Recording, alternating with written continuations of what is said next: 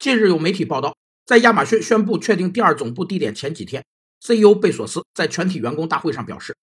亚马逊还没有大到会破产。实际上，我确实认为亚马逊终有一天会破产。如果你们看看其他大公司，就知道一般只能存在三十多年，但无法存在一百多年。企业破产的法定事由被称为破产界限，是当事人申请破产和法院宣告破产的基本条件。法律规定的破产界限必须同时满足两个条件。